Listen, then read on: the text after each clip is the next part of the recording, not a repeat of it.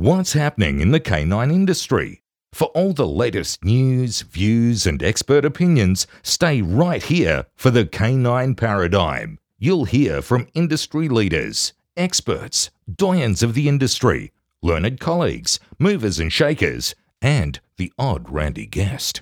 Get the latest insights and expert advice from both here and abroad from the people in the know. Now, here are your hosts, Glenn Cook and Pat Stewart. And I'm Lofty Fulton, and I'm out of here. Hey, Glenn, Yes. something amazing's happened. Go on, tell me. I found Jason Furman's phone number. No way. We should ring him and see if we, We can should. buy some dog equipment off him. We've got to put this to rest once and for all. There's so many people harassing me about his website and you. So, yeah, let's ring this idiot. Ring him up. Okay, hang on a sec. It's ringing. I'm excited. Hello. Hey, Jason. Yes, Patricia. I'm ringing to uh, try and buy some dog equipment off you. Yeah, what do you want? I don't know, some tugs, some leashes, some some of that kind of stuff. Can I do that over the phone? No. Okay, Why let's would you do it over the phone? Mate, let's get down to the nitty gritty in the business here. Have you got a website or not? Of course. What? Yeah, of course. I just didn't want to tell you buggers about it. You're an idiot. So, please tell us what is your website? It is www.einsvec.com. E I N Z W E C K dot com. You heard it here, folks. IronswickDogQuip.com, where you can buy Oh all God, your dog training believe it. equipment. Head over there right now, purchase yourself some tugs, leashes. What else do you sell, Jason? Uh, plenty of HS products, uh, Mhm. dog pull equipment, fire paw mills, anything any normal dog person would want. Wonderful. No Wonderful. head halters. No No head- head. That's it. Hey, Cut Jason. there. yes, Glenn. You're still a bullfed. Bye.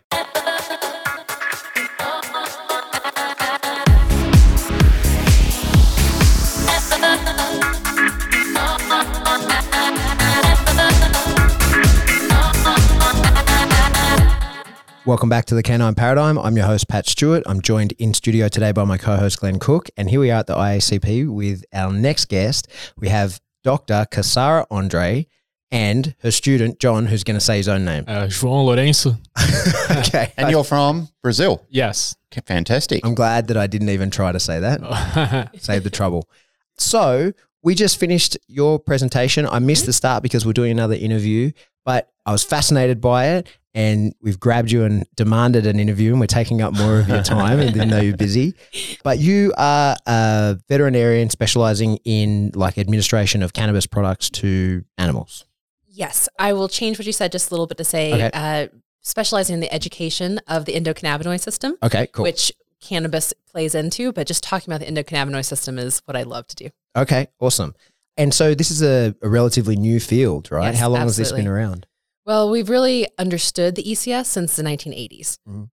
We knew a little bit about it before then, but it's a recent science. There's so much that we don't know, and so much that we're discovering every every week, every month. There's a new paper that comes out. It's really mind-boggling how much information there is. Okay, when you say that there's a new paper that comes out, like who's leading that research? Who's doing that? kind of That's that's one of the things that's really interesting. So thinking about where we are in science right now, how many countries have the ability to really dive into a new discovery, Mhm. it means that we're seeing a lot of countries produce their own papers. So Israel is one of the forerunners on Okay. cannabis papers, but there's stuff coming out in the US all the time, Canada for sure, the UK. So if you think about what just as a whole scientific landscape, how much new information is coming, it can be really overwhelming to try to stay on top of. Yeah, I bet. Absolutely. And I know this is going to be almost outrageous to say, but give us the five minute version on what is the endocannabinoid system. So I, until recently myself, had no idea what that was at all and um, educated myself via YouTube. So I'm probably not particularly well educated either. So what is it? What, what role does it play in the human body as well as in animals? So if you think about the system that allows us to maintain homeostasis between the smaller separate systems, so between respiratory, cardiovascular, musculoskeletal, those are all distinct systems that we know and understand. Well, what makes them integrate together across to become that whole biologic system? We're we're finding out that it's the endocannabinoid system. Okay. So if you think about what does the ECS do? Regulation, balance, homeostasis, you'd be right. That is its function in the body. Okay, cool. And how does it measured? Like, what is it, the ECS? It's not something I can see. It's not a part of you, right? Like, it, how do you measure that? Well, yes and no. So we absolutely can see and measure parts of it. So Okay. we see receptors that are very specific to the endocannabinoid system that we didn't know existed before. Mm-hmm. We have endocannabinoids, so things that we make in our own bodies that our animal animals make in their own bodies. We can see those, we can measure those. Mm-hmm. There's lots of uh, ancillary or around those pieces that we're not too sure about yet. They're kind of called orphan receptors or molecules that we're not sure where they belong, but we can see them. We can measure them. We just don't know all the pieces yet and exactly how they play And, and you see and measure that via a blood test, or by a blood test or um, you know in the laboratory like you can do uh, brain biopsy and see actually the receptor so so these are structures just like your serotonin receptors or a Okay. nerve they are physical things within our body and when you say the production of those endocam- endocannabinoids in the mm-hmm. body, mm-hmm. that's from their endocrine system that you're making so that. so it's different than the endocrine system but it does have that same prefix of endo so it's inside Right. but it's in endocannabinoid so cannabinoids that are made within our own body. Okay, body. sorry. So, so I get it. it's a totally different mm-hmm. thing. But so where are they made in the body? Yeah, that's such a cool question. I wonder if John's willing to take that one on because we just he just did an actual little presentation about this for us. Do you want to give that one a try? Yesterday. Uh, so uh, when you have the neurotransmission in your body, uh, it's between two neurons, and you have one pre-synaptic neuron that transmits your signal to your post-synaptic neuron. Okay. And uh, the thing that we're finding out about the endocannabinoid system is that uh, the endocannabinoids are produced by the postsynaptic neuron. So that's new because it's signaling the presynaptic neuron to modulate how many uh, neurotransmitters is going to be released. Okay. So it's located on your neurons, on your presynaptic neurons, in a way that it can modulate itself, uh, so it can increase or decrease your neurotransmission. Okay. Cool. And very very interesting when you think about the differences between endocannabinoids and the neurotransmitters that we're more used to. So if you kind of have a background in physiology.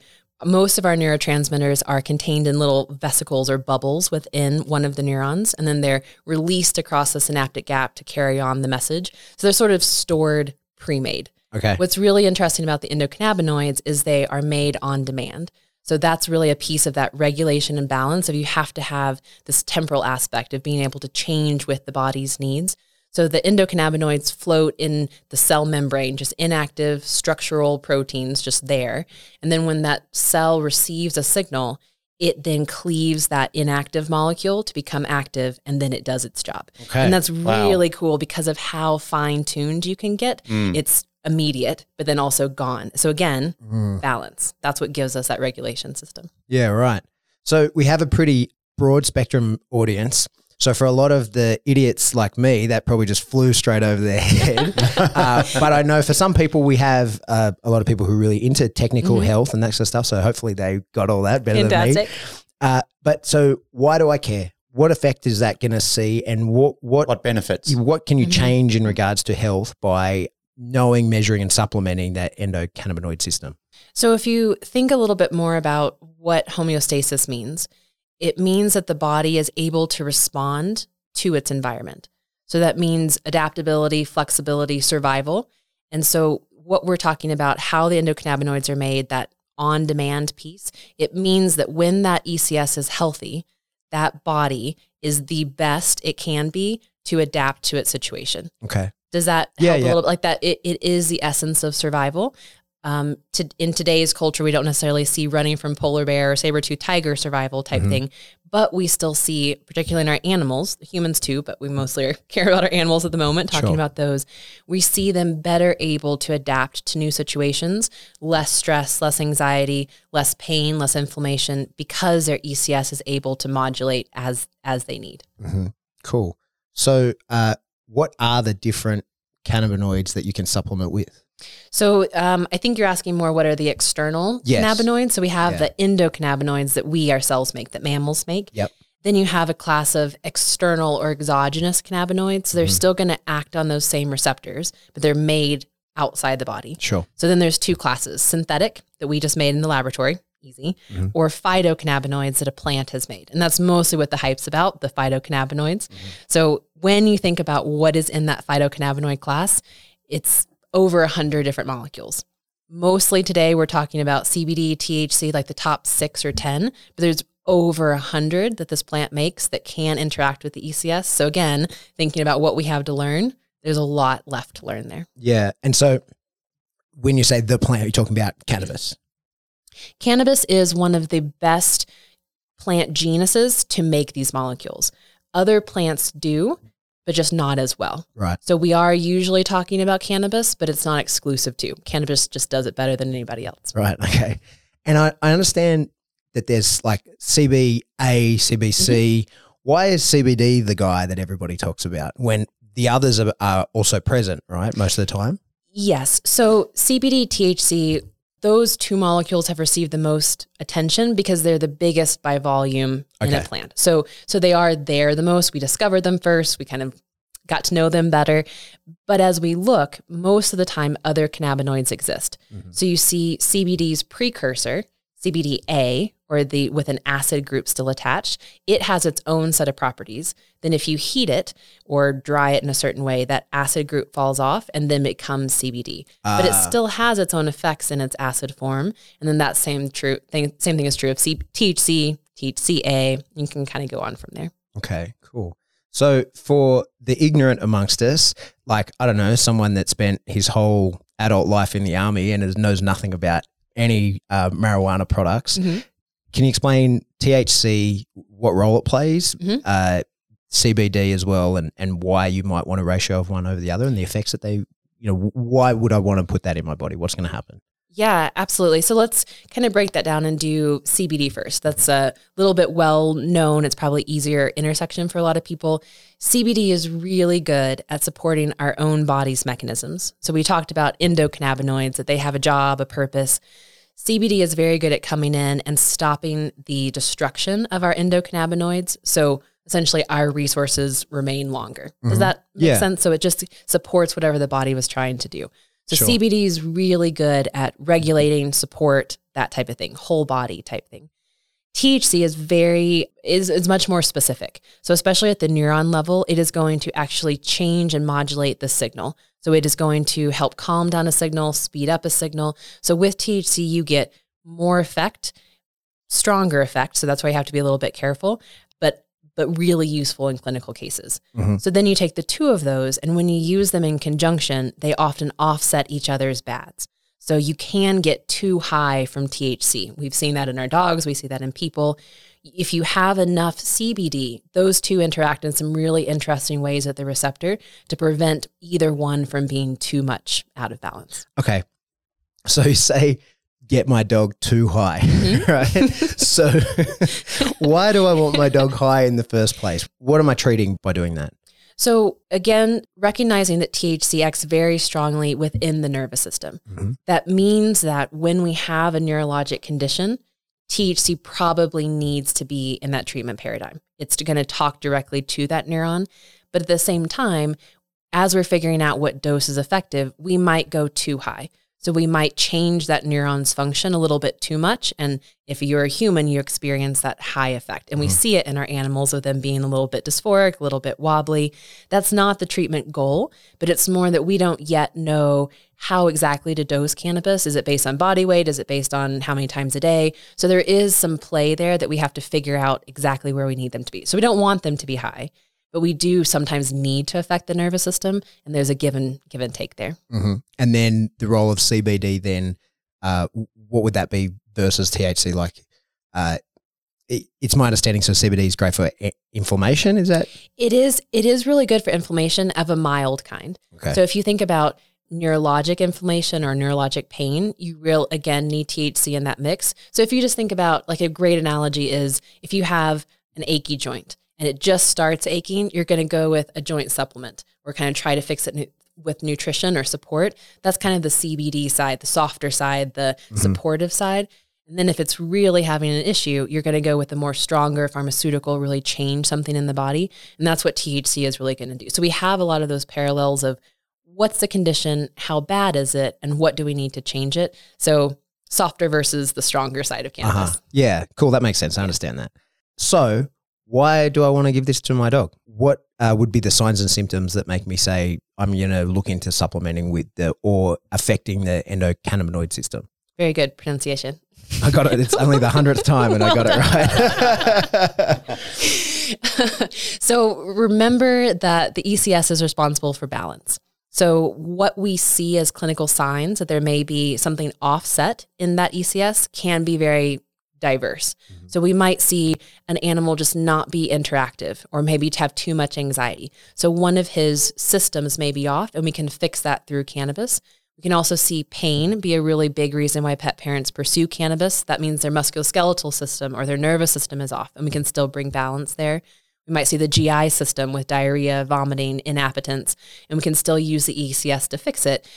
But the reason that's so cool is because we're still working at the ECS level that is trying to regulate the entire body instead of one specific system.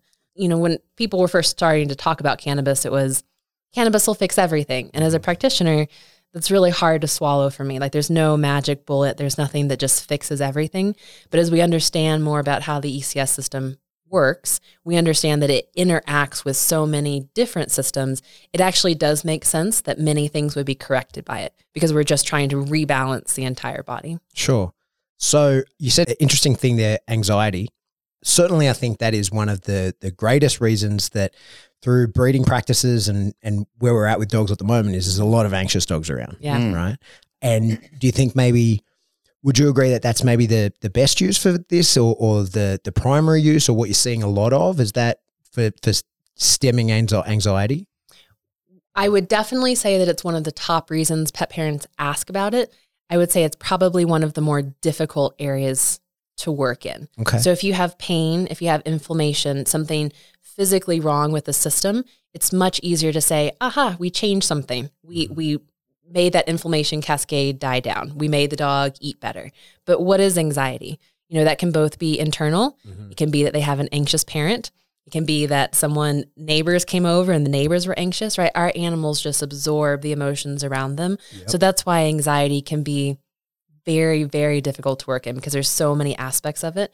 However, one of the reasons the ECS is an amazing way to address anxiety is because its basis is to help that animal adjust to its environment better. Okay. So if we can't stop the environment from being anxiety producing, maybe we can work on it from the different direction, say, animal body, you can handle this. You can adapt to whatever you need to do. It's going to be okay. And so that anxiety isn't produced. Even though the situation's still scary, I got this. Mhm. I can do it. A- And would that be a similar role in aggression?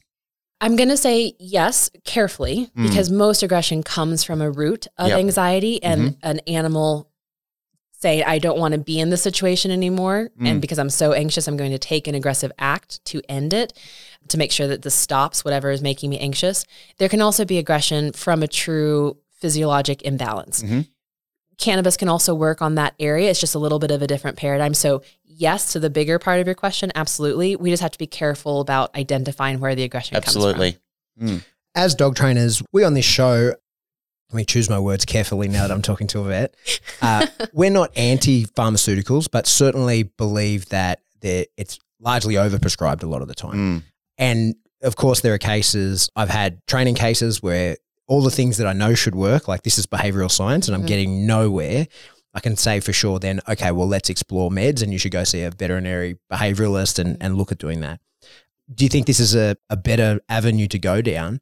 A- And also, the second part to that question then is do you find that you maybe if you're using CBD or THC as uh, to, for an anxiety issue, I guess that's where we're more focused uh, as trainers, right? We'll Mhm. talk about uh, real health as in, um, you know, acute illness, that kind of thing in a moment. But do you find that maybe uh, a treatment on, you know, with CBD or THC is a good stopgap to begin the counter conditioning process to then toughen, strengthen the animal in and of himself that he no longer needs that, or is it a is it a long term solution? Like, okay, once we start this, if you get the effect, you're going to be on it forever, which is fine because it's it's not like it's it's going to tear their liver apart like a lot of other drugs would. Or have you seen cases where we go, okay, hey, we've got you below threshold through the use of this. Now we can begin a, a training protocol and really desensitize counter condition, and now we can fa- like wean you from it. Great question. Kind of complicated in there. So Uh huh. I'll I'll take a couple of pieces of it. I firmly believe that cannabis is a piece on that scale Mhm. from what you're talking about from the just start off with counter conditioning, retraining, in the beginning all the way to a pharmaceutical intervention. That really what you're think you're saying is a a scale of strength or a scale of efficacy and how much we override the body's normal responses, right? If we're just on the behavior modification side, we're relying on the body to accept this new paradigm, learn something new, that all that memory is intact, all those pieces, to the very far end of a pharmaceutical saying, we are going to change the levels of neurotransmitters in your system. Mm-hmm. Like we're going to force that to happen. So it's important in cannabis medicine that you don't get stuck on one spot on that spectrum.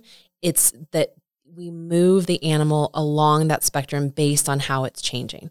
So we could have the same case that we need to have in a pharmaceutical for two weeks while we get them home out of the shelter into this kind of a stable environment, then we don't need those pharmaceuticals because we're using cannabis and maybe some stronger cannabis. We're using some THC base eh, at the same time as pharmaceuticals. And then as they become more conditioned to their environment, life's not so bad. We don't need even cannabis, or maybe we don't need the THC containing, we just need the CBD side. And then we're into just today is a good day. I'm here to learn something new. Perfect. So I, I think that it's a great question for lots of reasons, but my favorite reason is that it addresses the paradigm with which we work with medicine. Mm-hmm. And yes, you're talking about anxiety, but I'm talking about all even the acute illnesses. It's where on the scale is this animal's body and how can we most effectively intervene? But that's not just like one answer, take a pill, call me in the morning. It's how are you tomorrow? What do you need today? What mm. are your what are your specific goals at this point in time? Not what is easy for me to dose and mm-hmm. write on a script. So I've got so many questions. This is going to go on forever. I apologize. Something that uh, I've always talked about in dog training is the uh, the counter conditioning of uh, like say storm phobia, mm-hmm. where the mechanism, the the trigger is outside of your control. Mm-hmm. I'm curious about you know some people then like you know we're big on the show. We talk about the uh, strengthening dogs. That's kind of my plight. Is I'm always about like just make the toughest dog that you can. Mm-hmm. Teach him to sit later, but make him a strong animal in his mind and, and his body. But you get cases where in the training, my storm phobic dog is here comes the storm, and in those cases, people then medicate their dog maybe just to get through the storm. Mm-hmm. Is that a great use for uh, cannabis products at that time? And then my follow on my my second part of that question is I don't know if this is measurable, but do dogs then get paranoid when they're high? And so could you potentially be like, yeah, he looks calmer. Things I can observe, he's he's just chilling out on the couch, but is he going on like a mystical journey at that point and freaking out while it's happening? I love these questions. I think you're asking the exact right ones that are really on the cusp of what we know about ECS science and our current paradigm. So fantastic. Let me address this by going back to physiology for just a second and laying a little bit of groundwork. So, we talked about the neuron and how cannabinoids are really good at making that communication between neurons in the nervous system better. So, is that good? Can we kind of leave that there? Mm-hmm. Like, it's making sure that communication throughout the nervous system is functioning well. So, this is really good when we think about mixed signals. So, something that is not scary, but is perceived as scary is received into the nervous system. So we can use cannabis to say that signal is not appropriate, right? It's it need it can allow us to regulate that how much we're shocked by our environment down to like, oh, nothing bad really happened.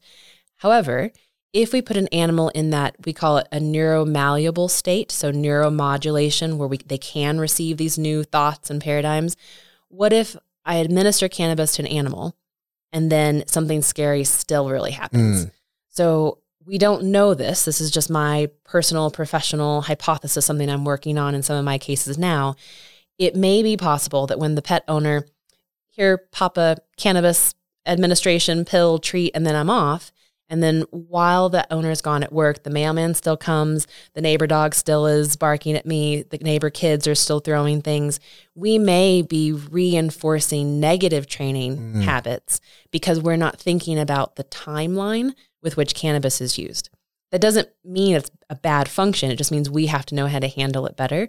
So, more towards you making a strong dog or a strong animal, it's how do we make their system able to take anything from the outside and I can handle this. I can get through it instead of just kind of shutting down and I don't Yeah. I don't know how to handle myself. So there's lots of pieces in there and feel free to ask another piece. I'm not sure that I actually answered your question, but it's what's happening at the physiologic level and what does that translate to in terms of memory and learning and can we be inside there in the middle and make sure that it gets smoothed out and, Yeah. and happens really well. Yeah, that's just always my concern when you're dealing with any sort of anxious uh, being Absolutely. is that when you medicate their body, Mhm. they're then kind of trapped in a useless body and and and are so scared of what's going on. Like I can only imagine myself, um, you know, like it, it, it's th- those nightmares where your body's not working correctly, and like I'm still just as scared of the mailman. I'm totally worried.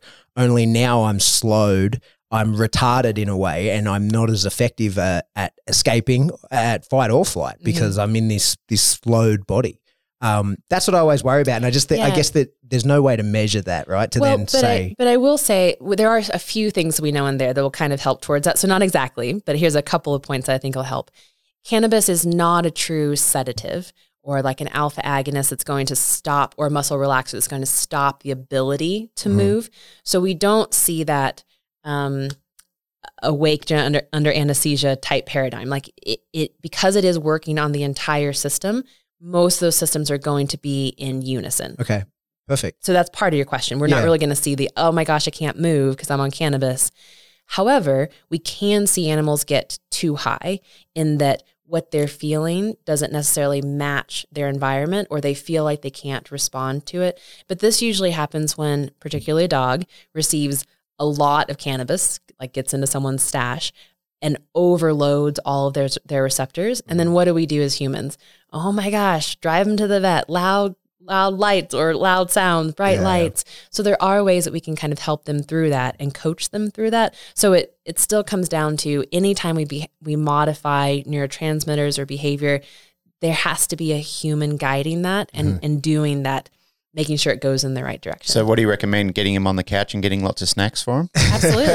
Yeah. Yeah. So actually for a thunderstorm phobia, one of the most effective ways is to start two, three months out. Yeah. And instead of your thunder shirt only goes on when it's about to storm. Oh my gosh, now I'm scared because Yeah. I have my thunder shirt on. Exactly. We start on bright sunny days when we're going to the park and you receive cannabis because Mm. we're trying to train those neurons that their communication is effective, that it's saying, Hey, I feel happy. Oh, I feel a little bit nervous, but I'm fine. So you train those early.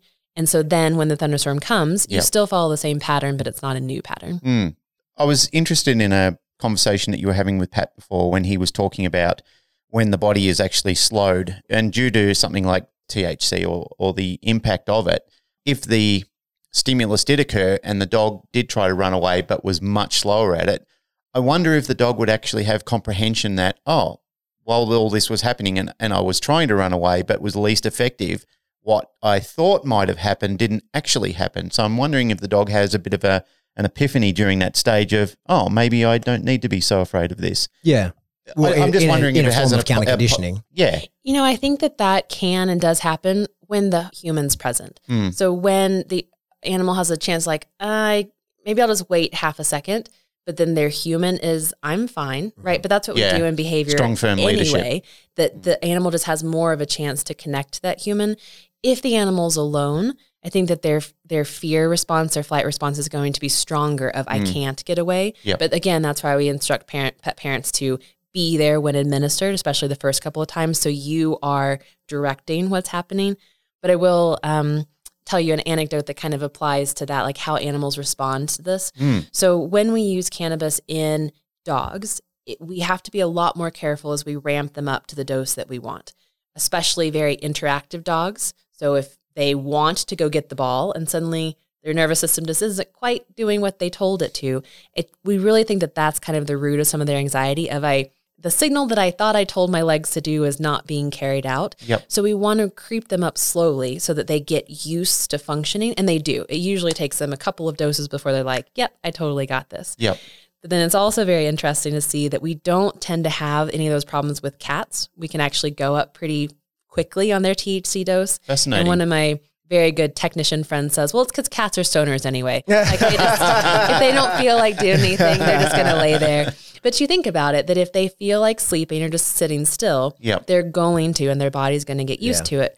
versus a dog is more likely to, no, I have to come, I have to bring you the ball, and kind of make their body do something that it doesn't want to. So I think it's when we see that disconnect that we need to be concerned for some inducing anxiety. Yep. Yeah, I think that's probably a good time to give the confession I was saying to you before. So I, I use CBD myself, and I've had actually huge effects.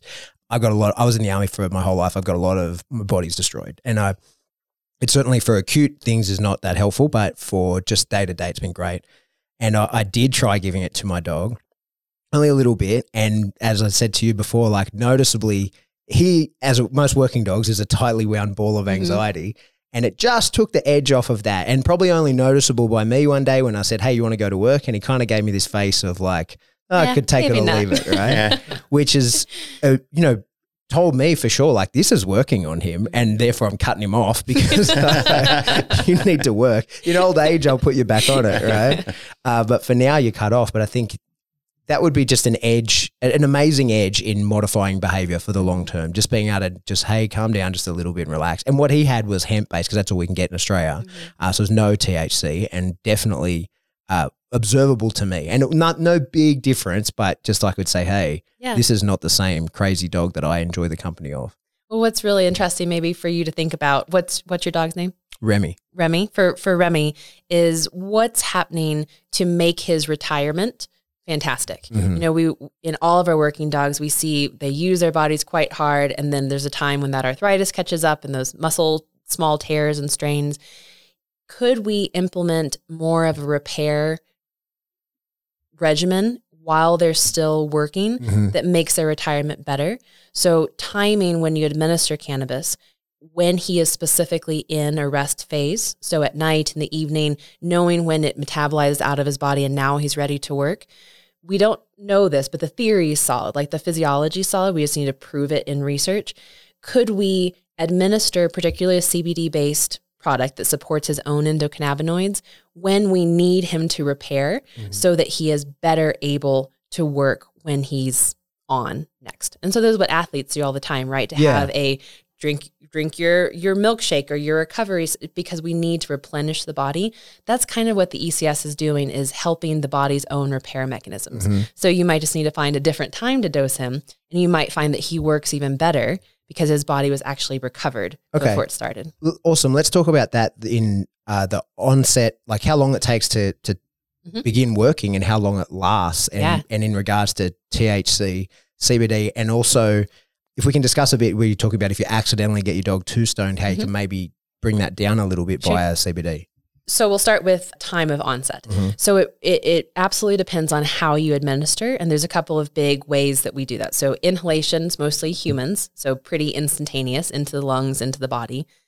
Next, most quickly is going to be mucous membrane administration. So in animals, it's mostly putting on their gums, on their lips. So not actually swallowing, but mm-hmm. just on those very well vascularized tissue. Pretty instantaneous as well, 10 ish minutes, 10, 15 minutes. Then we have true oral absorption, so into the into the gut, into the stomach, 30, 45 minutes, but then you also see absorption through the small intestine, liver changing, so a lot of things that happen there. So those are mostly the the ways you're talking about cannabis administration, and that kind of gives you a, a suggested time to onset Yep. there. Um, how long it lasts depends on what its components are. CBD has a shorter lifespan in the body than THC does, but it depends on species. So we're finding that horses have a much longer time of action than dogs and cats. So this again is really the tip of science. It's stuff that we're figuring out now, but we do tend to see the CBD heavy or the hemp products last a shorter period of time than the products that contain THC. They tend to last a lot longer. But it also depends on what's going on in the body. How much repair does that ECS need? Ah, yeah. right? So we might still need to supplement more. But that's at least like a, a way to start thinking about it. So maybe like as like four hours is, is yeah, so so in hum so we know this better in humans and we're more like extrapolating to animals and it seems pretty true. 4 to 6 hours for a CBD dominant product, 8 to 10 for a THC containing one. Obviously it depends on what you have in your stomach. Same thing for animals, how they're going to respond to it. So there's lots and lots of variation in there, but that's kind of what we know from the human side. And I, I think it holds pretty true for animals. Okay, cool. Uh, and I've got so many questions. So uh, from listening to my close personal friend Joe Rogan talk about uh, marijuana products, Mhm. uh, my understanding is that taken orally, it can be sort of psychoactive. Uh, is in people. Is there any evidence of that in dogs? Can, your dog be tripping out while he's taking this? Well, I think in order to answer that, we have to talk about what the term psychoactive means Mhm. and what that means in translation from humans to animals. Mhm. So, what psychoactive truly means in a medical sense is it acts on the psyche. So, Okay. it acts on anything that is nervous system based, brain based. Mhm. So, that's most of our pharmaceuticals. Right. So, kind of everything is psychoactive. Sure. So it's actually a pretty big misnomer for the cannabis industry to use THC as psychoactive and CBD is not. We've just said um, Remy gets sedate a little bit on CBD. Yep. That is a change of his psyche. So you've just given us an example that Yeah, CBD yeah. is psychoactive. Yep. So then that kind of makes it really hard for us to pull from human stories and say, how psychoactive was it? Mm. Um, I guess maybe I mean uh, psychedelic. psychedelic. Yeah. So, what is psychedelic, right? So, the revealing of the psyche that requires that we know what is in the psyche of our animals. Yeah. And that's So- tough, right? Possible to measure, really, right? What are they what are they dreaming about? What are they memorize? How do they sort their memories? But just because we don't know doesn't mean we shouldn't explore. Mhm. So, um I, I don't think I've said it in this podcast, but I spoke it in the lecture. So I was a, a military. I am a vil- military veteran. Spent ten years in the in the U.S. Army. So PTSD and psychologic issues, all those are very near and dear to my heart from friends and colleagues and that sort of thing. And so we've followed very closely the MDMA trials that are being sponsored by DoD, FDA, like just how amazingly those are going. One of my very hopefully hopefully soon research projects is I would love to research MDMA in animals Wow. because not only would that show us a little bit more about how they are processing their memories because we're able to change them, I think it would teach us a lot about how humans are processing their memories, but then also answer some of the questions you're asking is does an animal have the ability to be psychedelic? Yeah. Are, are they looking at their memories? Personally, I would say yes, because we see them flinch from a car or like a guy with a beard or someone with a top hat like they they do sort and store memories They recall on similar action. to Mm. us. Yeah. And, and so we see that. And especially with MRI technology now, we can start to see the different regions of the brain lighting up. Absolutely. So if we just be willing to accept that they may have those memory storing capacities like Mm. we are, I think we're going to see just human and animal health explode. Yep. When we can really start implementing concepts of one health, we can use either species Yeah. to be able to say like, oh, well, it happens there, like an isomorphism, right? We're using one to be able to transfer between the other. Yeah, which has been done predominantly throughout the ages. Mhm. I mean, we know what we know about behavioral sciences now, thanks to our animals who uh, were suffering at the hands of some scientists earlier on. Hopefully, we can just do that in a little bit more of a humane manner. It's interesting the MDMA studies that you're doing. I'm Think about some of the the interesting problems that we're going to encounter there, Mm. right? So they're just in phase three trials for the human MDMA. Are y'all following? Mm-hmm. Yeah, that? a Like, little bit. that's Yeah.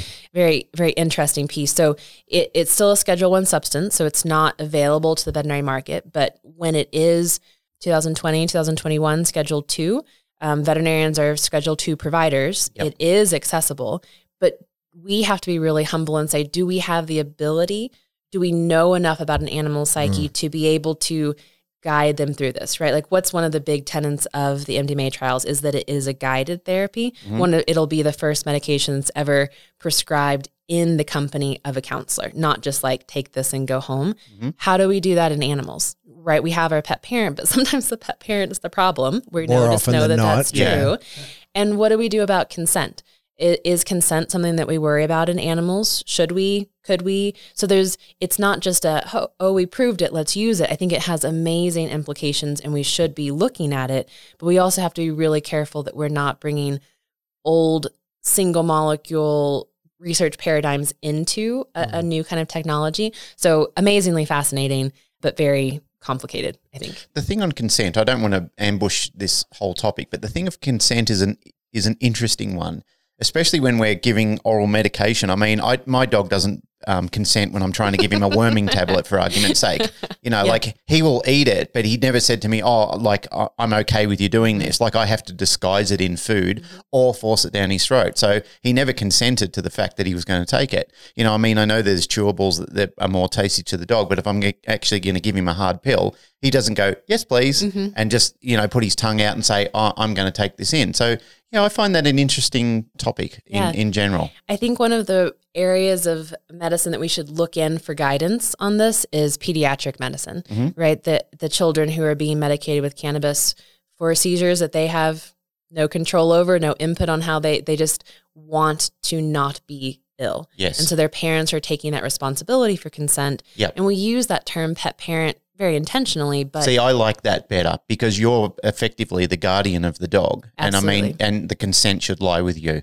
But again, it raises questions of good pet parenting. Yep. Just like good human parenting. So so again, I think it's something that we need to dive into with our sleeves rolled up as a mm-hmm. community and say, well, we may not have a really easy answer. That Yep. doesn't mean we just ignore it. We say Let's look at it. let's look at it and mm. bring in like everybody. And again, I think that One Health is going to be where we find our answers. Mm. W- Yeah. Why did you choose that route in dealing with pediatrics? Why is that okay? Why do you think that's a good route?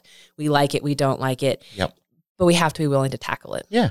That's so complicated dealing with the pet parent and the pet and the transfer of that anxiety or potential anxiety. Mm-hmm. We've we've done episodes on that with a, our Birdie who spoke yesterday, who's a, Mhm. psych, a clinical psychologist, and um, I even told a story one time. I was I was doing a consult. This lady was telling me about how her reactive dog to the doorbell and blah blah blah. And she Mhm. tells me the whole story about it. Uh, and then as we were talking, someone came over just by Mhm. pure fluke, and you just couldn't have arranged this any better. The dog was behind her, and I was look. I was talking to her, and the dog was there. And I saw the dog look to her Mhm. and see her start to freak out, and then started to freak out. And I was like, I can't help you here. Like this is nothing to do with the dog. Like you need. I, I actually said to her at the time, I was like, "Do you happen to have any mental health issues?" And she's like, "Oh yeah, I'm I'm riddled with anxiety." And I was like, "Well," but it, it, perfect example it, to to observe the dog and not her, you'd say, "Oh yeah, for sure, this dog's riddled with issues." But he just looked straight at her and saw her have a meltdown, and then was like, "Okay, I guess we're all having a meltdown." It's such a difficult thing to then talk about the administering of any drugs at all to that dog. Absolutely. Hard one. Right? Is it nothing's necessarily out of balance for them. Mm. They don't necessarily need anything medicated. They are responding appropriately to the Yeah. distress of their pet parent. Yeah, appropriately is the word, right? Like that's it's exactly what. When everybody in their house is freaking out, you should Something obviously scary is coming. Yeah. So I should be prepared. Yeah. But I think you bring up a, a really, really interesting point in there about you said you asked her about her own health issues. Mm-hmm. So this is something that's come up very recently in the last couple of months. We just started to recognize in our consults that I'm not actually sure how yet we're going to handle. Yeah. When we recognize that the household, the pet parent is influencing the medical condition. So the example I'll give you is seizures.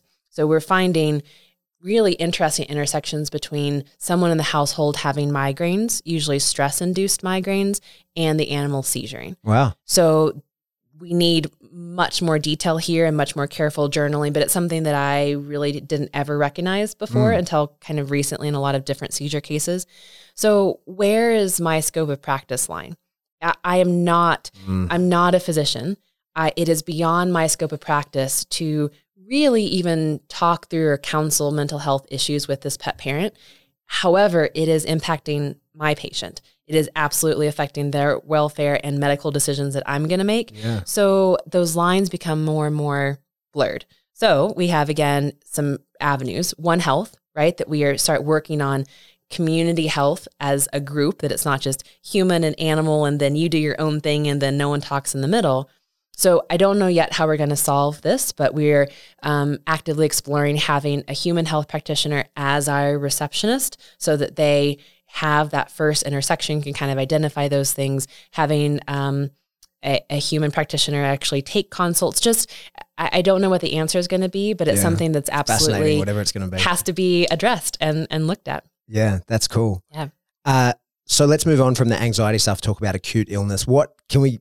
I don't want to take all your time, but what are some of the acute illnesses that you think might be best treated with cannabis products? So um, when you say acute, meaning like just recently happened, because I would say probably more the chronic chronic yeah, illnesses. sorry, yeah, probably chronic. where I, I mean, like, Chronic pain. yeah, and I mean like physical conditions of the body. Sure. Um, pain, probably number one. And the reason we see it work so well is because what John was talking about of how those neurons function, we see very direct action, direct change, and then I feel better. And it's also easier to dose. I give an animal cannabis, he's walking better in half an hour, two Yeah. hours, right? So it's like, oh, this actually works. Seizures are very, very fun to work with because we see lots of positive changes there and we can also measure it as well. So that's why anxiety is hard because there's so many fuzzy pieces around it. So pain, seizures, um, GI tract would probably be next, whether that be inappetence, uh, vomiting, diarrhea, just any of those pieces. But that kind of comes down to inflammation again. And then cancer probably being very, very big up in there, whether that be definitive care. So we're trying to actually stop this cancer cell from producing, or palliative care, in that we are not necessarily going to win this battle against cancer, but we're going to make sure that these, Quality however the long we have this animal, is great quality. hmm Do you notice an increase in appetite in, in animals? Right. Absolutely. Yeah. So just like in people, they do get the munchies. yeah. Well, well, so so there's a difference between munchy like hyperactive appetite and then an animal who wasn't eating eating. Right. And so I tend to see um, they're not truly getting the munchies and they weren't hungry and now they're eating more. It's more that we're regulating the GI tract and now they feel like That's eating. interesting. So you, a pet parent would probably say like, "Oh, he has the munchies," but it was probably that he felt really bad previously Yeah. and wasn't having his normal eating cycle. Cool. I run boarding kennels. This is going to be a very interesting conversation with some pet owners. Yeah. When it becomes legal, I'll just say, hey, we'll just give them a cookie and uh, it'll solve their issue. Yeah, well, again, it, it's it's helping them adjust to a new situation, Yeah. right? Yeah, it's I- I agree. It is the GI tract and some primary things there, but it's more. I can eat, like I can go into that more I can chill. parasympathetic mode. I can relax. Yeah. Yeah. Uh, so just on that, Glenn mentioned it being legal. Like obviously we're from Australia. Uh, most of our listenership is in the US, uh, but it's illegal in Australia. You can get hemp-based uh, CBD products.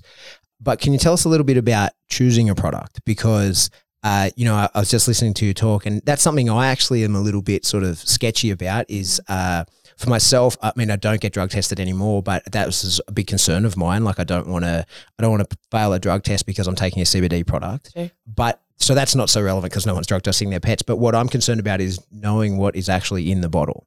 Yes, absolutely. I will say that particularly sporting animals can be tested. Mm-hmm. So we see this very big in the horse world right now that it used to be only THC that was penalized for being found in a horse's blood system. And just now they're changing the regulation to be any cannabinoid. Wow. So slightly negative, but I actually say think we'll see a positive trend in that we're just going to use it more for horses, which respond really well to it, and then wash them out before we before they run. Right. So I think we're actually going to see better from the horse's well being than anything anything else. So a little bit on I guess choosing a product. It really comes down to finding a COA, so a certificate of analysis. You can't get past that. You have to know exactly what molecules are in that product and that is what's going to demonstrate freedom from pesticides and heavy metals and that type of thing. So I would never use a product if I didn't have a certificate of analysis on it. And the companies who are doing a really good job know that, and they're going to make it readily available. Right. So that would that's basically a label you can read.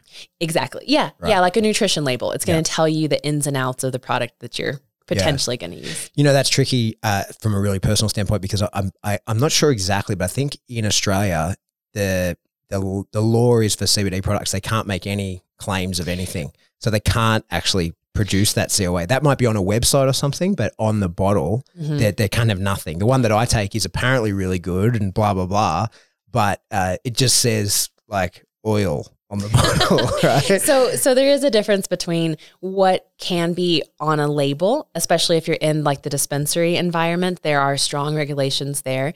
That doesn't mean that the companies still can't make that available on a website. So this is something that we run into Canada quite a bit. Mm-hmm. Of there are very strict protocols of what can be on the box on the label, and they cannot include things like other cannabinoids or terpenes.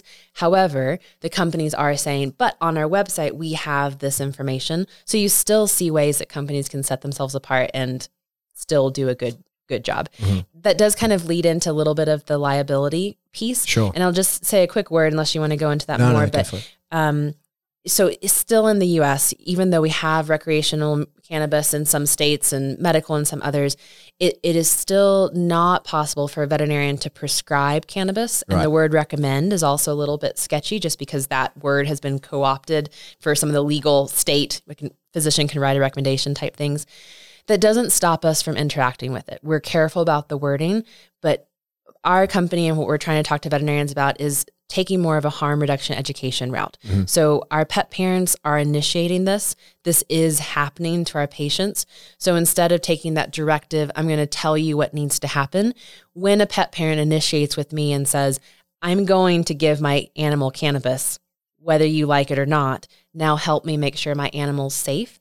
That really leaves aside the legal restriction piece and mm-hmm. says my oath as a veterinarian is to make sure this animal is safe. So I'm going to uphold that while still being very true to the to the law and making sure I don't cross those boundaries. So there are very much ways that we can make sure our pets are safe, keep our oath while still staying within the right side of the law. While also still being active on the advocacy side and saying, well, this is this makes it difficult for me. I have to do a little bit of a semantic dance. Let's try to change this. But in the meantime, I'm just still going to make sure my patients are safe. Yeah, that's interesting. That's a that's a tricky little spot that you're in. so in line with that is do you have an online resource or something that people can can check out? Yeah, so that's one of the best ways for people to start that conversation with their veterinarian. So our website is veterinarycannabis.org, and we're trying to make sure that's a resource for all the communities pet parents veterinary professionals and then cannabis industry itself. Um, one of my favorite articles on there is how to start the conversation. So if your listeners are kind of i don't know how to broach the subject with my vet care team it can be a really good way to start thinking about keeping a journal bringing your packaging in starting the conversation just so that both sides know where you're coming from. And if we can we can solve this through education. If we were all on the same page this would not be a problem so we just need to one know more about the ECS. People be a little bit more open minded about new new paradigms and trying new things, but also sticking to science. Right? There's a lot of marketing hype that puts everybody off. Yeah. We really need to make sure we're being critical, scientifically critical, as we evaluate all these things. It's a funny one because it, it it is a taboo subject, right? Because it's been an illegal drug for so long, uh, and is still in so many places around the world. And and I I know to broach that subject for people can be like I, I can only use myself as an example, but I'm riddled with injuries and I live in constant pain. Mhm. And I, I have a super addictive personality and do not want an opiate addiction. So I just don't take any of the drugs that I really should take. And so I, I choose the pain over that. And if there were an avenue to try something else, it, Mhm. it, there's that feeling of like, oh, I have to go to the, I'm going to the, the doctor to ask to get high. You know what I mean? Mhm. Like he will get me as out of it via opiates as I like. They'll give me as much as that as I can take. Mm-hmm. But this other avenue is like, oh, it's a bit sneaky and a bit dirty, right? and, and I have to be careful that I'm only getting the hemp CBD and blah blah blah, right? So it, it's it's good that there is an avenue there people can start the conversation. Absolutely. And I think it comes down to that paradigm of what are we doing with cannabis? If you're focusing on cannabis, it's very easy to go down the ways you can misuse it because there's ways to misuse everything. Mm-hmm. If instead we're focusing on the endocannabinoid system, there's no argument whether that exists or not. Right. No matter what the laws are in your state or country, the ECS is present, it exists, and we're learning more about it every day. So if we just focus more on what that ECS is doing, it makes it less scary to say, oh, I, I understand why I need a little bit of THC today, but I don't need it tomorrow versus just I have to be high all the time, Yeah. which is the people who there are there are addicts to marijuana. Yeah, of course. But it's more because there's not a guidance piece of what they're trying to treat. So again, I, I think that ECS is the star of the show and cannabis kind of takes the sideline. It's cool, but it's the ECS that's really, really important. okay, awesome. And what's the support like in your industry? Uh, specifically from like my veterinarian Yeah. colleagues. Very good. Are they enthusiastic about it? Is it as a new science? Yes, but it's a little bit scary, right? Yep. Because it is an entirely new science. Mm. There's a problem with balancing all the new information that, that is coming out about the things we already know Mhm. and then learning this entirely new piece that also has a very new way of being handled. If it was just a new drug and I said, here's your dose, and we would kind of know how to work with it better because it requires a different kind of paradigm of thinking about the body Yep. it can be really intimidating. And I think this is important for pet parents to know of most of the time there can be some frustration of why won't my vet answer me or even on the human side why isn't my doctor talking to me about this But keep in mind that every medical practitioner took an oath to do no harm. Mm. And if there is not enough information that it is safe or how to make it beneficial, It's unknown territory. yeah, it, mm. it really is more within that medical practitioner's practice to say, I think you should be really careful. Yep. So it's incumbent on those medical practitioners to say, but I'm going to go research it. I'm going to go figure out so I can help you with it. Yep. But most of the time, when you get a negative or I don't know, I don't want to talk about it, it probably comes more from that.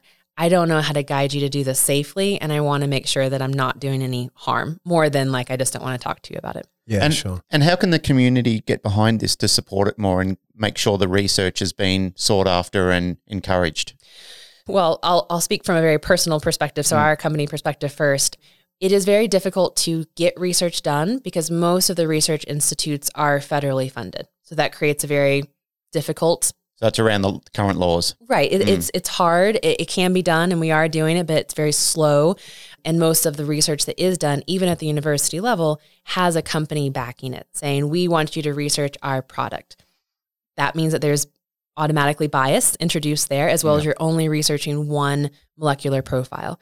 I think there is absolutely an opportunity here to introduce to the global community of publicly funded research, which would allow us to look at things that don't necessarily fit into our university paradigms at the moment, as well as make really rapid strides based on clinical, what we've seen clinically. Mm-hmm. So, pet parents who are interested, this is not yet a function of our business, but something that could be very, very quickly. We would love to see pet parents who are interested enough in making sure we have good research to say, great, I can give $5. Like, we don't need a company to sponsor this. We want to do it from a purely scientific basis. Mm-hmm.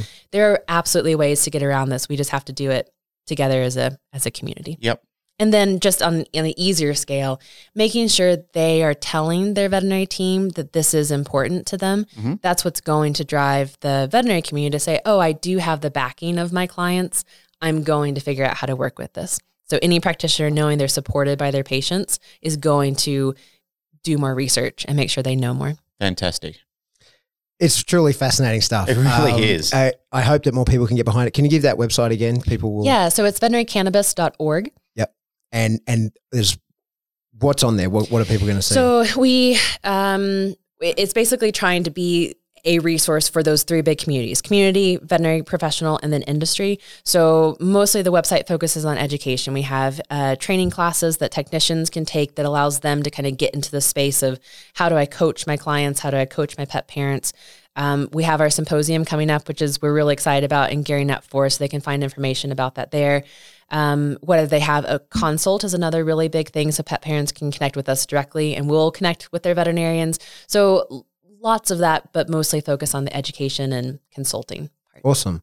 Thank you so much for coming in. Thanks so much for giving up your time. That was definitely one of the more cerebral conversations we've had yeah, for a long cool time. and it's different. It's a little bit outside of our scope. And It was, uh, it was absolutely fascinating because I don't know anything about it. And Yeah. listening to you speak, because I went to one seminar and Pat went to another, and he heard yours and he said, "Oh, this is fantastic. We've got to get her on the podcast." Well, thank you, thank you so much. But I, I do want to say to that that it's amazing for me to watch this industry develop. That the things that were very difficult to talk about because we didn't even understand them a year ago, now we have better ways to explain them. Just for instance, um, John, who's taking our, our cannabis counselor class, um, did a, a mini presentation for our staff, and I was very impressed by just the graphics that he had put together that are better than something I've seen previously because he's consolidating all the information we're bringing. So Mm. it can be really intimidating to think we're never going to solve this or we're never going to find the answer.